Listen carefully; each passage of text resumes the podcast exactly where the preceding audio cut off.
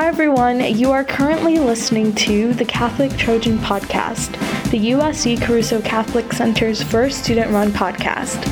I am your host, Britney Castillo. We have an exciting show for you today, so I hope you enjoy listening to it.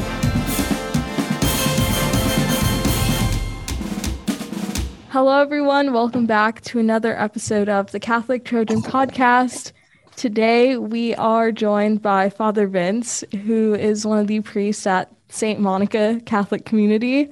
Um, and also, he assisted in teaching my campus ministry class when I was a senior at St. Monica's.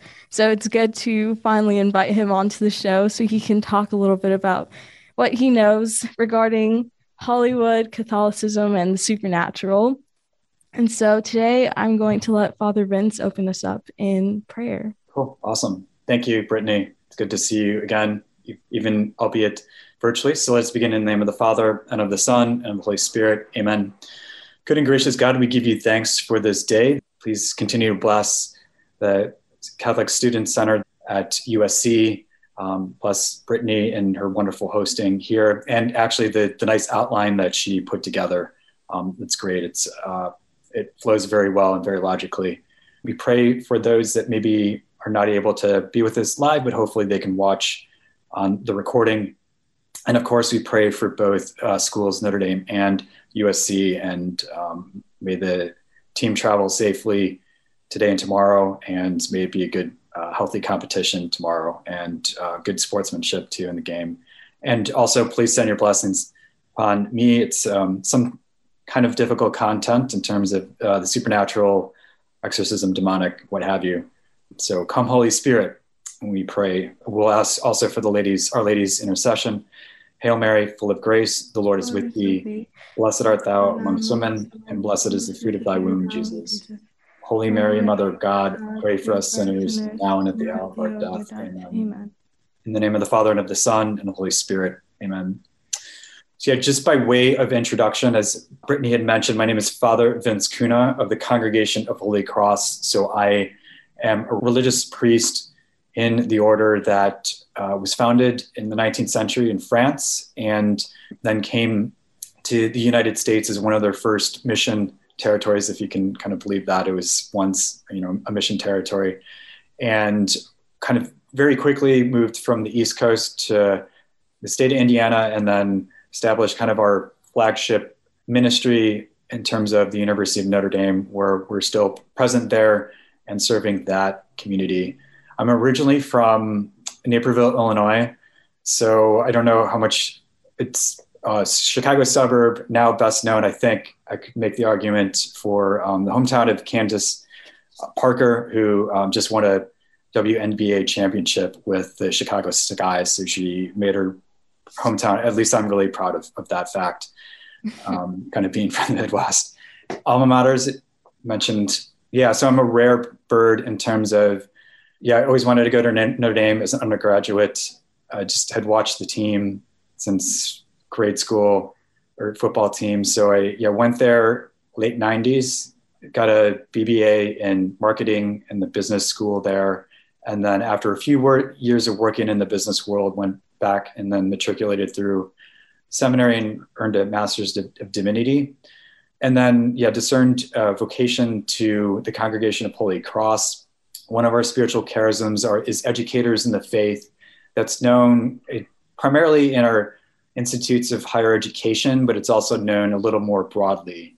And so when I finished kind of my first placement in Colorado Springs, at a parish there, they kind of asked, What are you really interested in studying? I've always liked film and TV. And so they encouraged me to apply to the best programs. Uh, USC's MFA in film and TV to production is the best. Mm-hmm. I, I don't think there's really a close second, in my opinion. So, yeah, it's great. I'm a rare bird that has degrees from both universities. In terms of my personal vocation, I guess I'd be a rather later vocation because I worked a few years in the corporate world. But yeah, I went to Notre Dame just with the intentions of, well, primarily obviously getting a degree, but I was also on the varsity swim team, which actually occupied a lot of my time. Um, so I didn't, you know, while I, while I kept up with prayer and we actually did have mass every, I think Thursday for the team. my priority was just kind of swimming, having fun, and really not thinking too beyond the, far beyond the future. And so just entered the corporate world as the next logical step. Choosing business was more of a practical choice as well. My parents said it was, especially my mother, said it was a little too much money to be spending to not get a degree in either business or engineering. The one compromise I did was I could take any of the general electives in their film, television, theater department, which and it was then primarily theory. So I kind of always kept a, a foot in the creative world in that sense, at least from an analyzing point yeah, I worked as a consultant for a few years. It was decent money. I was in the city of Chicago. That was a lot of fun. I kind of grew up knowing that as well. It wasn't internally fulfilling for me.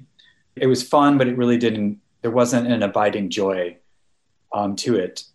Kind of my, the saving grace was my junior, senior year. I kind of did less of the Thursday night bar scene.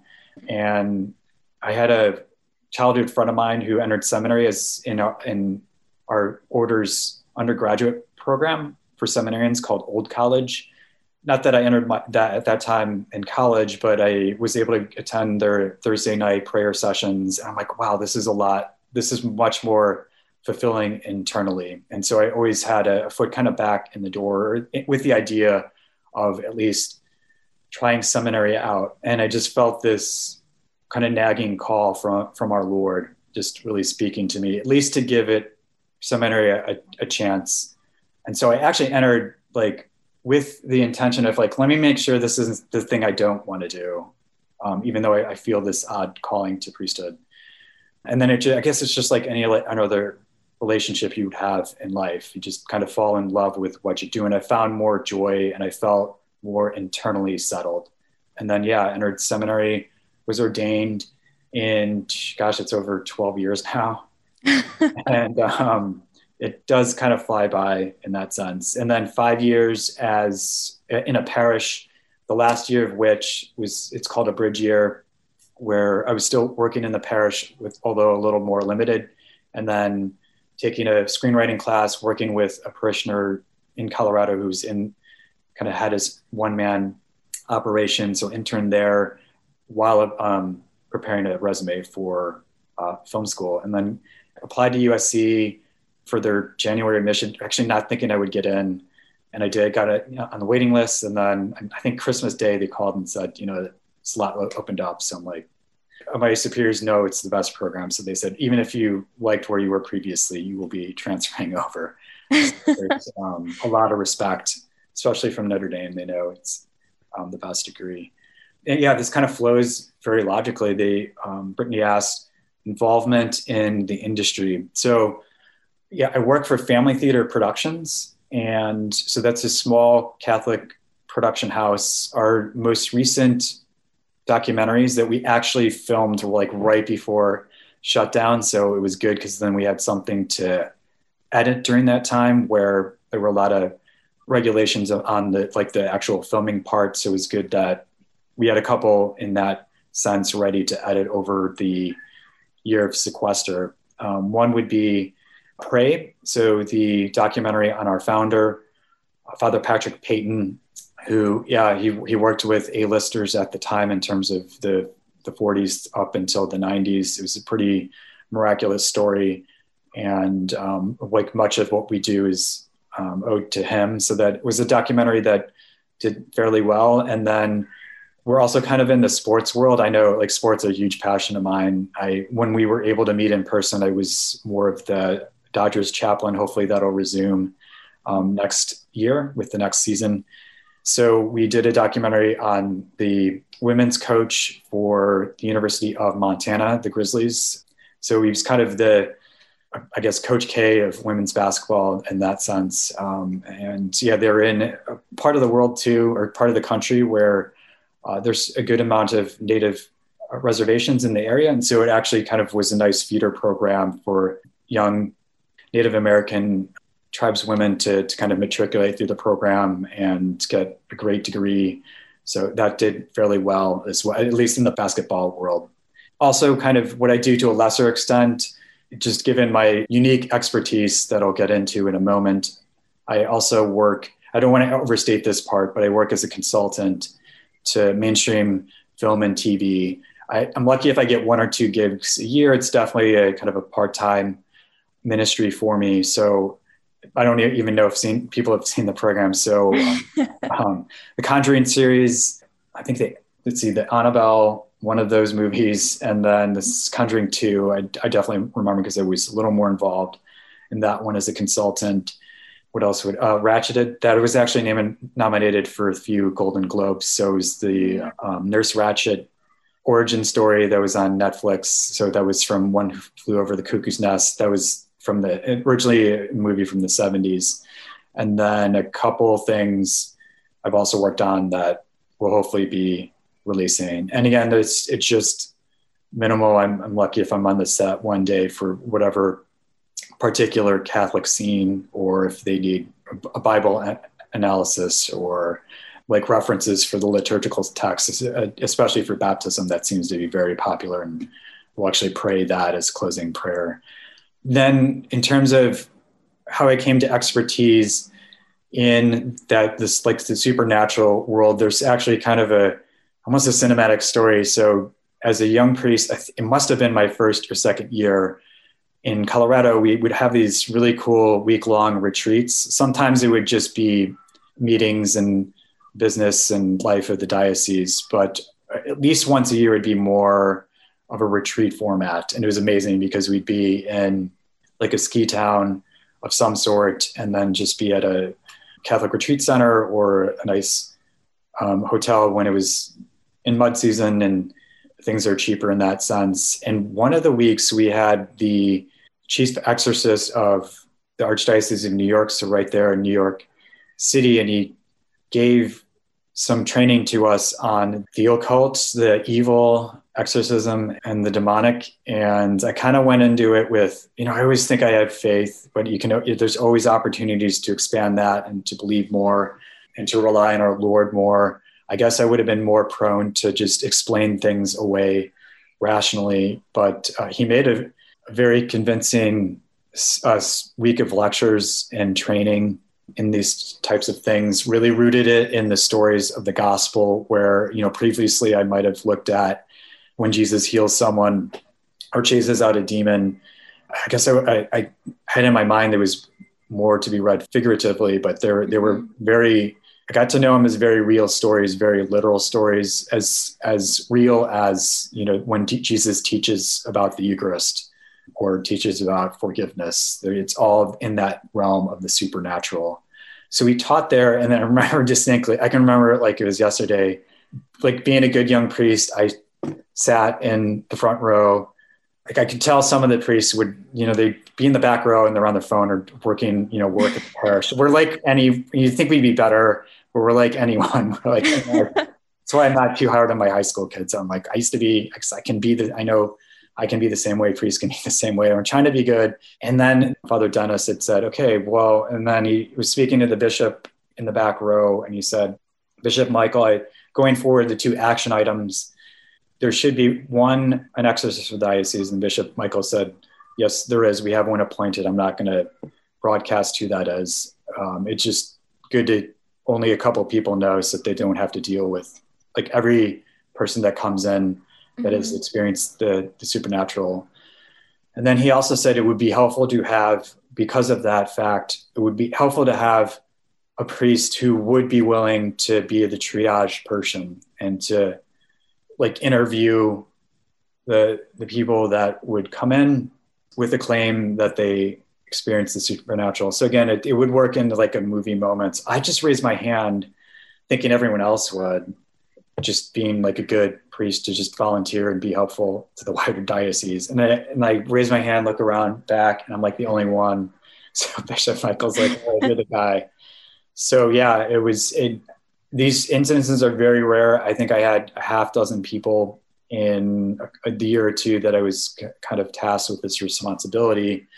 But by the time they would get to that point where they were confident speaking to a priest, hadn't ruled it out by by some other explanation. You know, of the do- half dozen that came through, there were five legitimate cases that I would I, I, then forwarded on to the diocese, and then they brought that to the the attention of the priest that's actually the exorcist. That was yeah. How did it become an interest? I think was your question. Um, kind of was assigned as an interest, kind of the I just trying to be in the good, obedient priest in that sense. I'm kind of moving then to church teaching. So what uh, the question was, what is the church's teaching about the supernatural? Um, I, I guess I would interpreted that broadly so i mean there's a good sense of the supernatural i wouldn't be here if i didn't believe in the supernatural you know what happens at mass what happens when i you know absolve people on my duty day and i hear confessions um, that's really a point in, in seminary too you know i was interested in the social work that we do the direct service to the poor obviously i'm in, in these teaching moments you know i've taught in, in uh, at least for a semester at Notre Dame. I help out as a little bit the you know a couple days a week at St. Monica's High School. I mean that that's good. That's very close to primary in terms of what a, a priest does, but ultimately it's they have to be in, interested in the supernatural. And I remember my first vocation meeting. He's like, "Yeah, it seems like you're interested in all the things the church is involved in, but eventually it's got to come down to the sacraments and preaching." in one sense, that's a, there was a silver lining for me in terms of uh, the year plus of shutdown. That was kind of like what we were relegated to, just preaching the best we could to an empty church on on the live stream, and then mass and yeah, hearing confessions. If for us it was outdoors, it's you know nice weather as everyone remembers, and so it really re-solidified in these extreme circumstances. It's like reinforced my ca- calling not only into priesthood, but the supernatural elements. And then in terms of the good, there's kind of a, a purgatory sense of it too. So not quite evil stuff, but also uh, an area that I would warn people to to steer clear of as well in terms of I would say the occult. So like Ouija boards, you know, trying to connect with dead spirits or you know one's grandmother or uh, anything in terms of tarot cards or yeah, anything in that realm, yeah, I'd say like stay, steer clear of. I have maybe more of a allergy to it in the, in the sense I just know of these things. And I, you know, I bought a book on the plane when I came back here. I was actually at the Chicago Film Festival. Most of that was online, but I was uh, there's some, you know, some of it in person. But I was flying back, got a book for the plane, and then noticed the subheadings. It's, it's this movie that'll be it's being adapted into a, a book that's adapted into a movie and there's the chapter headings were like tarot cards. I'm like, well, shoot, like you have like almost like a tarot card set because if they're all the subject headings for the chapter, so I just left that at the airport and on down that mark of the resistance, like in terms of not getting into that. So that'd be the kind of an intermediate level, and then obviously stuff to certainly avoid. Yeah, the church teaches like if well, if God's real, evil's real too. Satan's mm-hmm. a real entity demonic satanic worship would be again something very rare so actually even in satanic cults like a vast majority of them just they don't actually believe in the devil. They just want i mean some do a few do and it, that would be bad but oddly enough it's just kind of a gathering of, of people needing to gather together to have community in, in, in many cases. Um, so but even that i would say kind of steer clear of. The way that you would, if you, in very rare instances, since these things are real, you have spiritual devices, weapons, for lack of a better word. So, yeah, again, you can deal with these things in ordinary ways in terms of frequenting the sacrament of confession, you know, making sure mass is a priority, hopefully on a, on a weekly basis, um, praying the rosary. Yeah, just yeah, just doing the good and holy things to kind of get getting back on track. And if that's a case for you, and you know someone else that has um, dabbled maybe with unhealthy things, or they maybe attacked spiritually in a sense, then or, or in a in a reality, then yeah, it's it's good just to re- return to the ordinary means of de- dealing with that. That usually resolves ninety some percent of cases, and um, it's only in a very rare instance that we've maybe explained tried to explain things rationally for maybe something that someone's been experiencing and and the ordinary means aren't resolving it entirely, that that then we would then escalate that with a, a call to the archdiocese and then uh, working with the one or two priests that uh, specifically deal with that. And then, yeah, kind of combining the two again. I this is a thanks again, Britney, for this is like one of the best outlines I've had. So talk about media, talk about supernatural. So then, how do these often converge? So historically, the the church media in general, in the past, they've had more of a puritanical approach to it. It was just something new, like screens, watching stuff. It's very germane to what we do every to the everyday. Um, but just imagine a, a part moment in time where radio was a complete new medium, film in the 1920s in terms of fi- silent film was very new, and then talkies became a thing. Television in the 1950s as that became more broad and, and mainstream. It just they have a skeptical approach to it. I wish it would be a little more. Right now, it'd be a little more neutral so it's it's not so much the, the media or the medium it's just it's how are things depicted so again i, I would be i mean there's different perspectives I, I, work in the industry so i tend to be little you know liberal minded and more i guess permissible in terms of what we watch and what, maybe what i watch. So it's maybe not so much the content but how how is it depicted? So you know life can be rated r at sometimes i guess to make a crude analogy. But is that celebrated in the content that we're watching or is it like we, we just need to tell a good real story? So yeah life life is what it is or uh, father bud Kieser he was actually the paulists are actually another religious order that are in ministry and he always said you know depict life as it is but then also depict grace if the person responds to it in terms of reconciliation and mercy and changing one's life, like make that something real as well. So if it's content, rated R content, it's not glorified, but it's like we need a plot point to have a story arc and maybe the person emerges out of that sinfulness. I mean, that that's the life of, of sin and both grace, whether or not the actual content would be overtly religious or not. I think actually the best stories are when it's appeals to a broader audience and like the faith themes would be more something that you can unpack or unpackage. And then yeah it could make for a good kind of lecture as well. So yeah and then how do we watch it critically? Just kind of know it's a movie you know it's this, a made up story usually it's filmmaking they need to take a little bit of liberties even if the story is, is based on something real. So yeah that's a good thing to know. And then as we horror movies were kind of the next thing that was on the outline. So this was the analysis of a movie.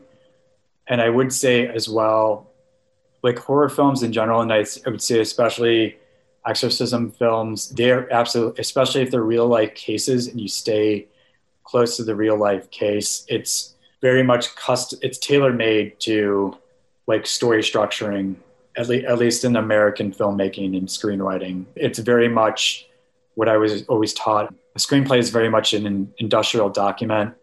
It's the blueprint there's a very scientific approach to it. Like I, you know, I become the kind of I, wouldn't say jaded, but definitely like the producer. Where like I know if there's not, you know, I'm reading a, a script, we're thinking of props producing. It's like, well, I need an inciting incident by you know page 20 type of thing.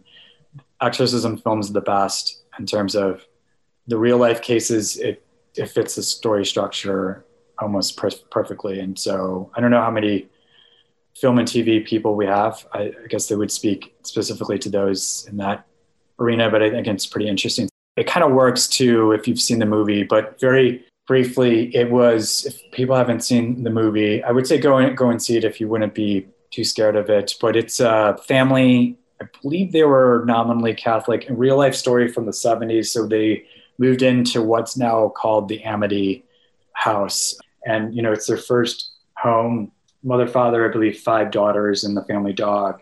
You think nothing's really going to happen out of the unusual. Um, as soon as they move in, the dog's very hesitant to go in and just actually won't actually go into the house because he can sense something, something evil and odd is there. Uh, so that w- would be called your inciting incident. Okay, we're kind of brought into the horror of this, and again, a very on a very subtle scale. well, things kind of escalate, things move in the night, things go bump in, in the night, odd things are happening. And they, again, like any rational person, they try to explain it away through, um, okay, maybe that bruise that one woke, woke up with in the night, one sleeping, not walking or what have you. And then it moves to what's called the midpoint and kind of a reversal in the storytelling where the characters realize that it's something supernatural. And if it's good storytelling too, you as the viewer should kind of realize that about the same time as the characters. It's not not the best of screenwriting when you're you're ahead of the film and like, okay, well, I realized this was the case prior to the characters. Um, and then when they know that's the case, then they track down uh, Ed and Warren, or no, it's Ed and, Ed and Lorraine. Warren, thank you. Yeah, yeah, they're real life lay. I wouldn't say exorcists, but they were they would often accompany the the priests, and they were experts in it and uh, recognized yes by the church, and so that's and created a pretty amazing universe in much in terms of like the Marvel universe because there's been sequels and spin-offs and prequels and yeah it's been amazing in that sense. And they have a file of these real life cases. So they they brought them in and then you're you're yeah you're dealing with the real thing. And really good storytelling as well. The again the church is usually very slow to move on these things in real life. So the local priest is kind of out of i forgot what the plot point was, but he was kind of out of the equation. So the, they made for a lot more better tension that the Warrens and especially the family had to deal with that. So not to ruin it, but they are freed of the possession, and which is great, but it works better since the the family could come to to faith as well. I mean, that's really the point of any healing that Jesus does in the in the Gospels, like healing the man born blind. Um, this weekend, I think it's another yeah Bartimaeus, the blind man, he's healed as well. I mean, yeah, it's on a good surface story that people can their eyes can be open, they can see their world, but often it's do they come to faith on a deeper level, or does you know Jesus, Jesus heals ten lepers? There's the one that comes back and thanks our Lord. Mm-hmm. I think he was like the very simplest prayer we could offer. Or yeah, again with Bartimaeus, uh, it's actually Bible good Bible storytelling is it's it makes for good filmmaking as well. I say you know I'll ask kind of in a call and response on my homily this weekend. I'm like, hey, it's, it's a, a story about being about sight, isn't it? And you know they'll probably say yes, but it's actually a good what we call in the film world a good notion of misdirection. Well, no, Jesus says to the Bartimaeus right before he's healed, we'll call them over. And the second reading talks about calling. Well, calling is someone calls you, you hear it, and then you respond to it. So it's more of listening to the voice of God. Or if we think of vocation, like as um, I've talked very early on on a personal vocation and then a, maybe a professional vocation of being in media, you don't always come to it, even in a visual medium of film and TV and short format content. You just kind of have to like hear the voice of God, hear kind of what's in the cultural zeitgeist so that, you know, what I might produce would be, yeah, some hopefully received and received well and speak to, to someone and, and be relevant in that sense. Yeah. So that's very important. Um, you know, they say seeing is believing. No, well, no, healing, hearing the voice of God brings us to better belief, we would hope. Uh, again, that would be also the theme of my homily this Sunday as I'm patching the last I said there's a very logical outline and kind of the last piece of that. Probably the best part of it too are kind of how does evil progress? And I put so there's probably four stages. One, and it would be the asterisk, the star, temptation. It's the, the devil's going to work in very ordinary means. So it's just, you know, he tempts, you respond to it, and like he's got you. And that's, I mean, not totally got you, but um, it's, you know, we all sin in that way. Just resort to the sacraments. You know, we're for, forgiven in the sacrament of the Eucharist if it, it was we discerned it was something more severe. You know, kind of through our prayer, try to get to the sacrament of confession. Again, in these extreme circumstances, and it may even work better in a sense of just like pray to God, like go straight to God, have like more earnest prayer with, with more time with our Lord. Sometimes I got to be careful here. Sometimes it can be maybe better than the confession instead of just listing a bit of sins and being, you know, being like, okay, you know, forgiven when we get out of here. so, I know in my worst moments, like I can be kind of the same when I go. Yeah. So there's many ways to like kind of nip temptation uh, in the bud or um, avoid occasion of sins. And that's, that's a way the devil operates like a vast, vast majority of the time. Or, you know, I do a lot of ecumenical work or uh, we do a little thing at Sundance where we work with an evangelical group, and we always say, "This is great that we're unified." You know, anytime we're divided, like again, we will probably, you know, obviously differ in, in theology, but um, more we can emphasize a lot of the things we have in common. That's great. And then when divisions kind of brought in, it's like, you know, when my evangelical pastor friends, it's like, you know, the devil's like, I already got them, you know, when we do this to ourselves. So that's like star.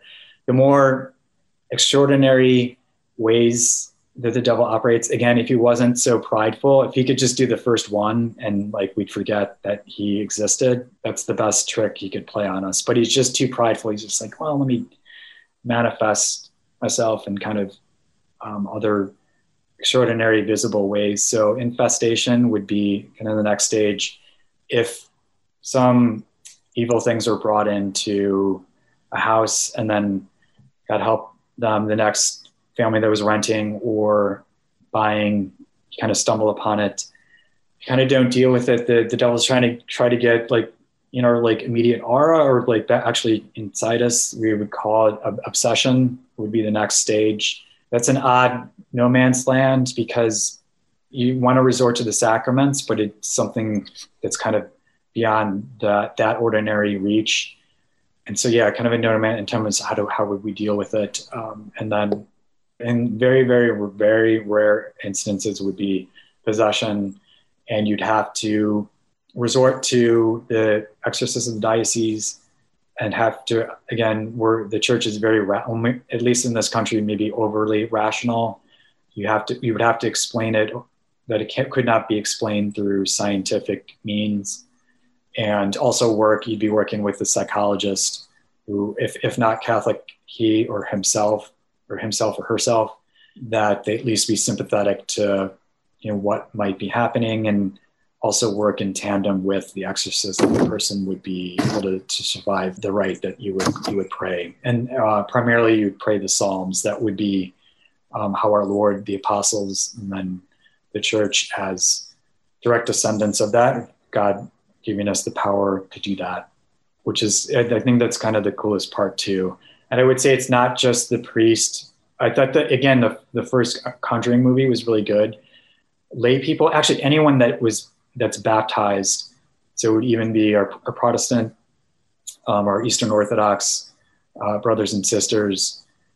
Again, it and that that's like the coolest thing. So whereas where the efficacy of the sacraments don't depend on, I mean, we would hope that the priest has faith, is doing well in the moral life, and maybe ideally in a state of grace. So, mm-hmm. whereas the sacraments don't depend on that, because you then the, the faithful can never know when when are they would they be receiving the, the sacrament. So, like God operates through a, a priest as a sinner as anyone else. So, with what are called exorcisms, what is would be called sacramentals, it actually would be dependent on the holiness, the belief, the the faith of the priest to to chase these things out. Or like it would be a really good idea if, for a, priest as if they were going to an honest to God exorcism with kind of a team of priests and laypersons. Uh, would be a good idea to go to um, confession and yeah, just to be have that spiritual armor.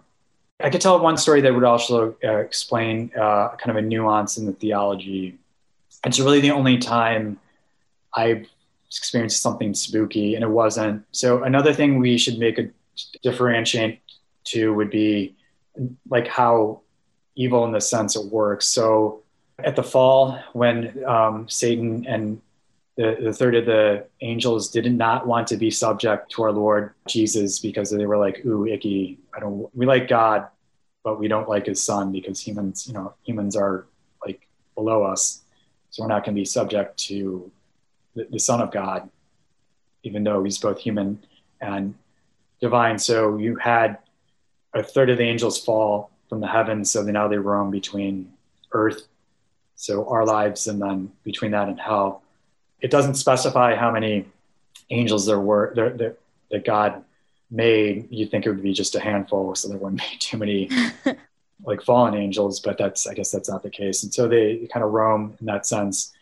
That would be a fallen angel would be a demonic spirit. The way if you would be happen to experience something of the supernatural, the very easiest way to determine it is if you kind of woke up with bruises or scratches. We're getting into kind of kind of graphic material, but um, if and that those weren't explainable, that would be different than what we would call, I guess, for lack of a better word, just a ghost or soul of a dead person that hasn't gone back to to our Lord um, and, and reached heaven. So it would be in, in, a realm of purgatory. I wouldn't say ghost would be exhaustive of what purgatory is. Mm-hmm. Um, so that would be the theological distinction. That's a lot to, to take in at once. So the one, this probably would be the only time, like I've heard stories and I deal with like legitimate stories. Perhaps the only time I've ever experienced something supernatural. So while I was at USC Film School, I was working. I think a I had actually a professional gig, so I was working at like a Doritos commercial spec or whatever it was.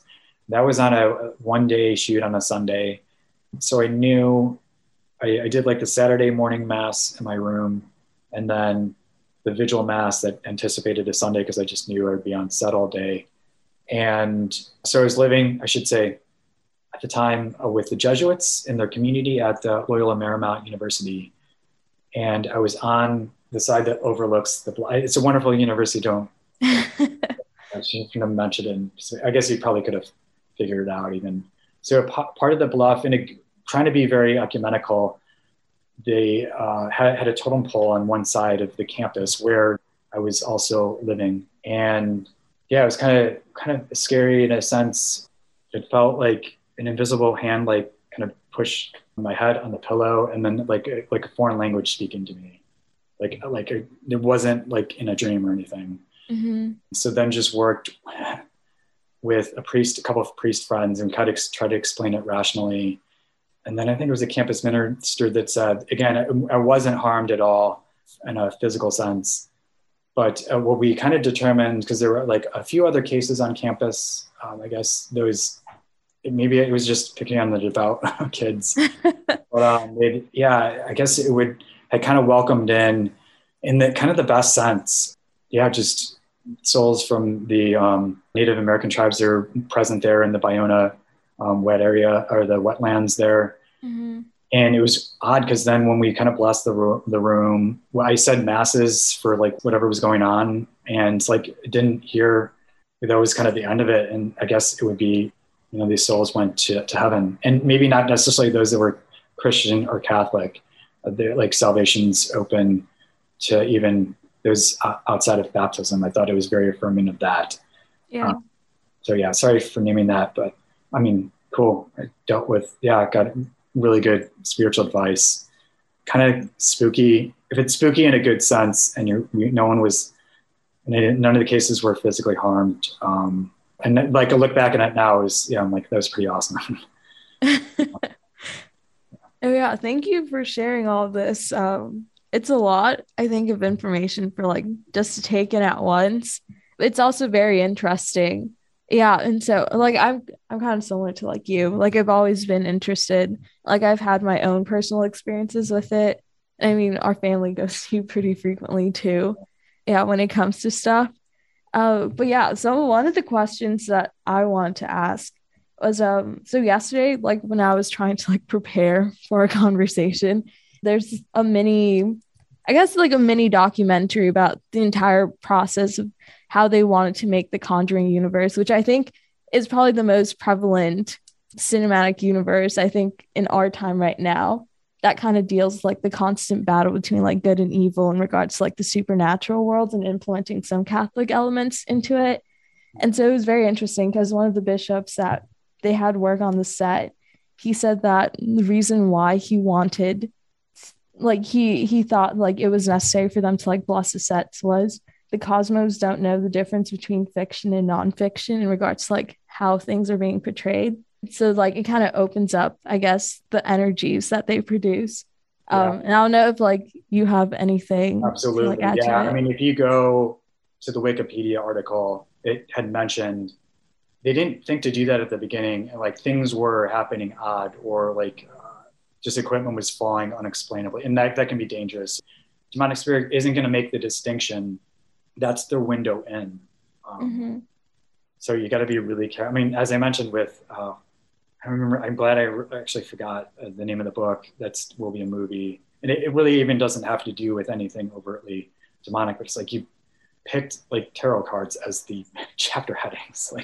Like, so I'm not even close to yeah. So yeah, just something to be wary of and to avoid. Yeah. But it helps to bless because we, my boss did the blessing for the Annabelle. It was this not the first one, but the second Annabelle creation, I think. Yeah. So the um yeah, lovely the one who played the young pretty nun of I think Mexican descent. Yeah, she's mm-hmm. like at least Catholic. She's like, I'll do the movie, but I'm not going to. You, someone's got to come in and bless this all in the set. So it's like, yeah, I go to the Book of Blessings. Just my boss is like, I got to bless something. Look it up for me. I don't have time.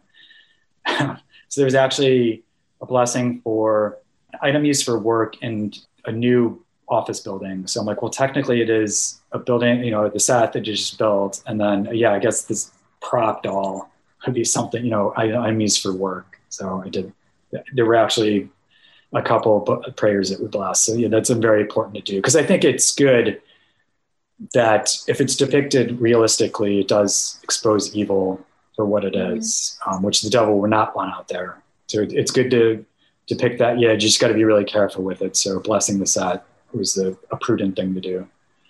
Yeah. And then I want to like hear what your opinion on this was the way I've seen movies, especially those that deal with like horror, sometimes they end up being the most pro religion movies in a way.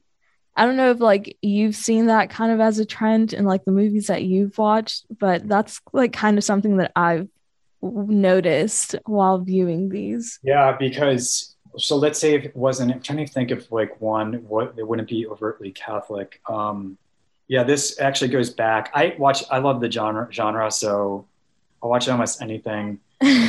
um, there were a few. There's been a recent trend. Again, they're good, scary. I mean, it, yeah, there have been some good secular ones that they I wouldn't quite say glorify, but they don't. A lot of them don't find the hope out of it, even though it is pretty realistic. Like I liked The Witch was pretty good. Um, that was set in like kind of Puritan America. I thought that mm-hmm. was very well from a, a puritanical, from that faith tradition. I thought that was pretty well done. Midsommar was kind of that was a crazy. that was pretty realistic too in terms of yeah. take like a couple things from like Scandinavian Christianity and like fuse it with a cult. I think that, was a very realistic depiction of that. Um, but mm-hmm. again, that kind of like ends without hope. Hereditary and I probably, oh, you guys aren't college. I, I, have to warn my seniors, or if I'm talking to high school group, you're 18, you can descend on your own. But they definitely depict fear. I mean, it's horror, so it puts you to, and that's the the foil or the opposite of having faith and confidence.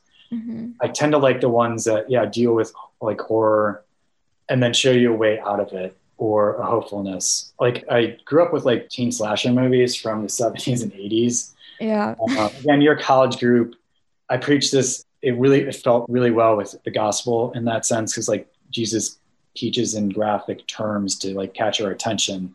I think a lot of those did too, and they would often have a subtle message on chastity that the ones, the characters that you know, whether it's at, like a, a teen can't. I think of like Friday the Thirteenth, or uh, would actually be the one that comes to mind. Um, the ones that don't aren't hooking up through the course of the movie, they're the ones that end up end up surviving. You know, mm-hmm. Jason. Or looking back, I'm like, these had a pretty good message on, like, if you could read between the lines on actually chastity and just not relating to each other in, in that unchaste way. Um, I guess you, you, don't quite find that now. Um, yeah, I definitely had some church moms from the grade school at a, a different parish um, calling to the pastor, and the pastor got the context of which I framed that. So he, thank God, he took my side. But, but you got to be careful. But um, yeah, I, I, would agree with you too. They tend to, if they offer hope. Um, what else have they used? Kind of monster films. I thought it was a one word. Ah, can't remember. It was like uh, alligators and a flooding in Florida, and the main character. Oh yeah. What was it? Crawl. Yes, thank you. Crawl. Yes. Yes. Um, that was awesome. I actually have. I'm working on. So just to give um, you, you know, always kind of give a plug for ourselves. So something I do that actually kind of like more than actual production, because it can be. I guess production is less glamorous than it sounds like. We see a, a polished product you know when we go to the movies but like it's just like kind of physical like long hours kind of a lot of drudgery on the at least on the other side of the camera. So kind of what i do what i get actually more joy out of is just a lot of story tr- structure analysis kind of combining what i know in terms of theology. So crawl would be a very good example of the most catholic story structure of all time would be dante's and divine comedy and then Inferno, Purgatorio, I may not have pronounced that right, um, Paradiso. So I missed the day in Latin course. That they taught Latin, um, but um, yeah, I thought that was like an excellent like substructure. Okay, they they sent they start off and most of life is just like in this like flooded nastiness of the basement, and then know like various alligators populate that, but then they're able to get to the, the first floor of the house that they're living in, and then they kind of traverse the steps of Purgatory, and by the end they're at the top, and everything's wide open. It's they're it's raining, they're cleansed. There's also some confirmation imagery. It's like, like fire is the image for that. So you see like the helicopter coming to rescue mm-hmm. as they're holding a, a, light. So the light of Christ in, in, you, and then the main light as well. I think that's a lot of cool imagery. Um, so it doesn't always, yeah, always have to be something demonic. That would be very much just a regular story. Yeah, I think the main character had the sense to get out as the hurricane was approaching. Her father did not, and so she's going to rescue her. And mm-hmm. we watched that one year. So yeah, the kid. yeah. Yeah, I mean, it's really true though. A lot of like secular media, you can find some way to kind of connect it back to like religious elements. Like you can find, uh, it kind of serves like an, as an analogy for a lot yeah. of the stuff that we're familiar with. I um, yeah, I for not having a, a, degree, like having a degree from there, I thought it really cool. To, I, one other thing I'll say. So the cross became central to the church, to the life of the Christian, and it took a good three centuries for it to be so because it was a very even at the time that it happened I mean, even in the scriptures it's like every all the all the disciples the apostles they scattered except for a handful of people at the cross.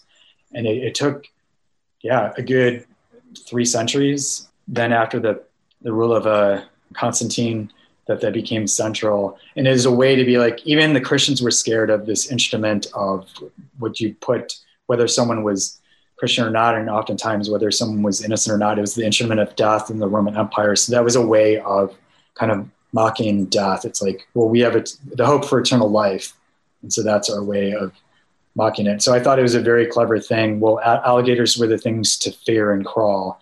Well, let's find um, is a swimming program in terms of Florida Gators, like something you'd be really scared of, and like it's like mascot to be like, well, we're not scared of it type of thing. Um, mm-hmm so I, I, you know, I swam in college, so I like that program.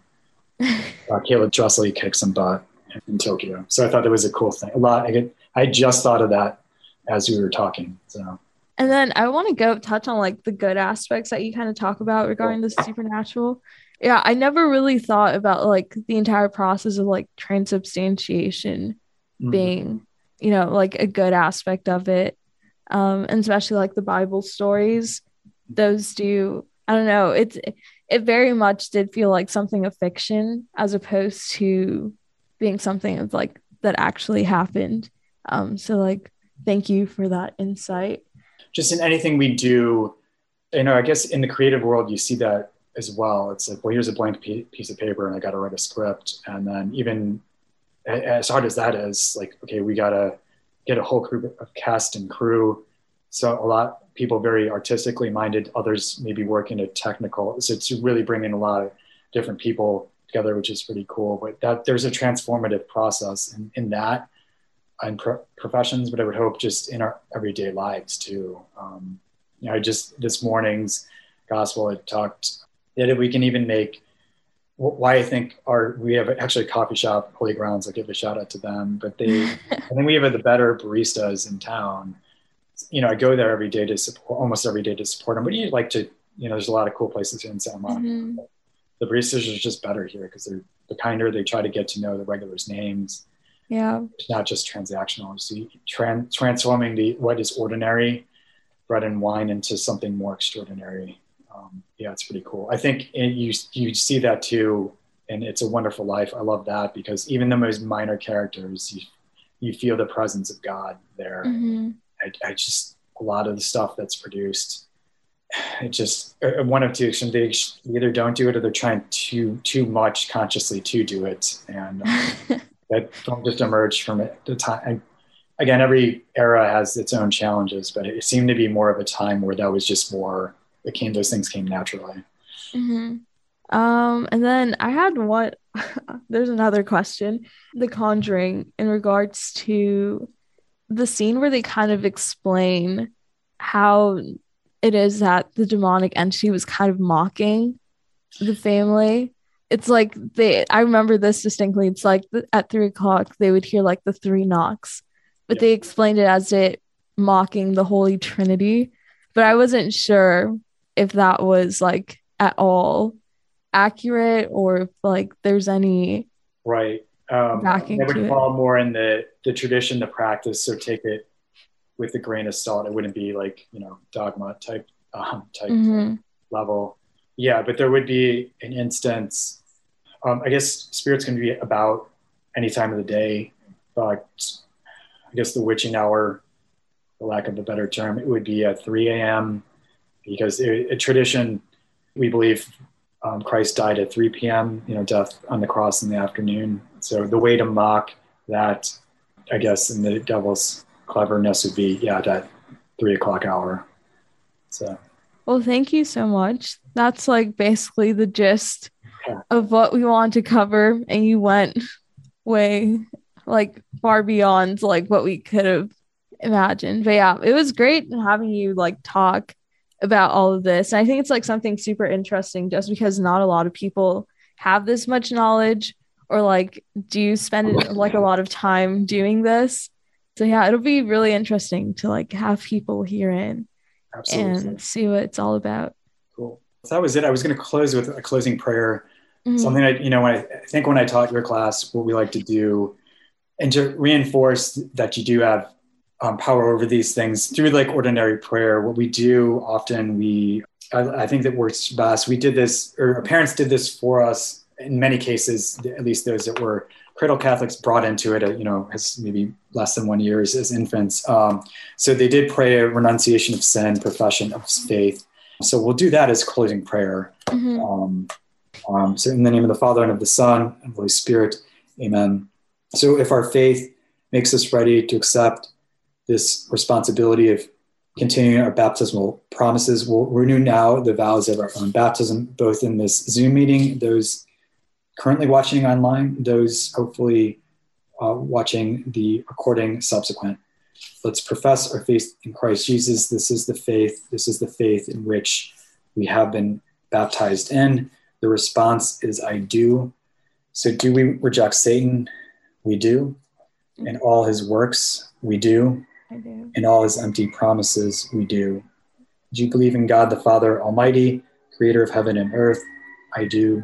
Yeah. Do you believe in Jesus Christ, his only Son, our Lord, who was born of the Virgin Mary, was crucified, died, and was buried, rose from the dead, and is now seated at the right hand of the Father? We do. Do you believe in the Holy Spirit, the Holy Catholic Church, the communion of saints, the forgiveness of sins, the resurrection of the body, life everlasting? I do. I do. We do.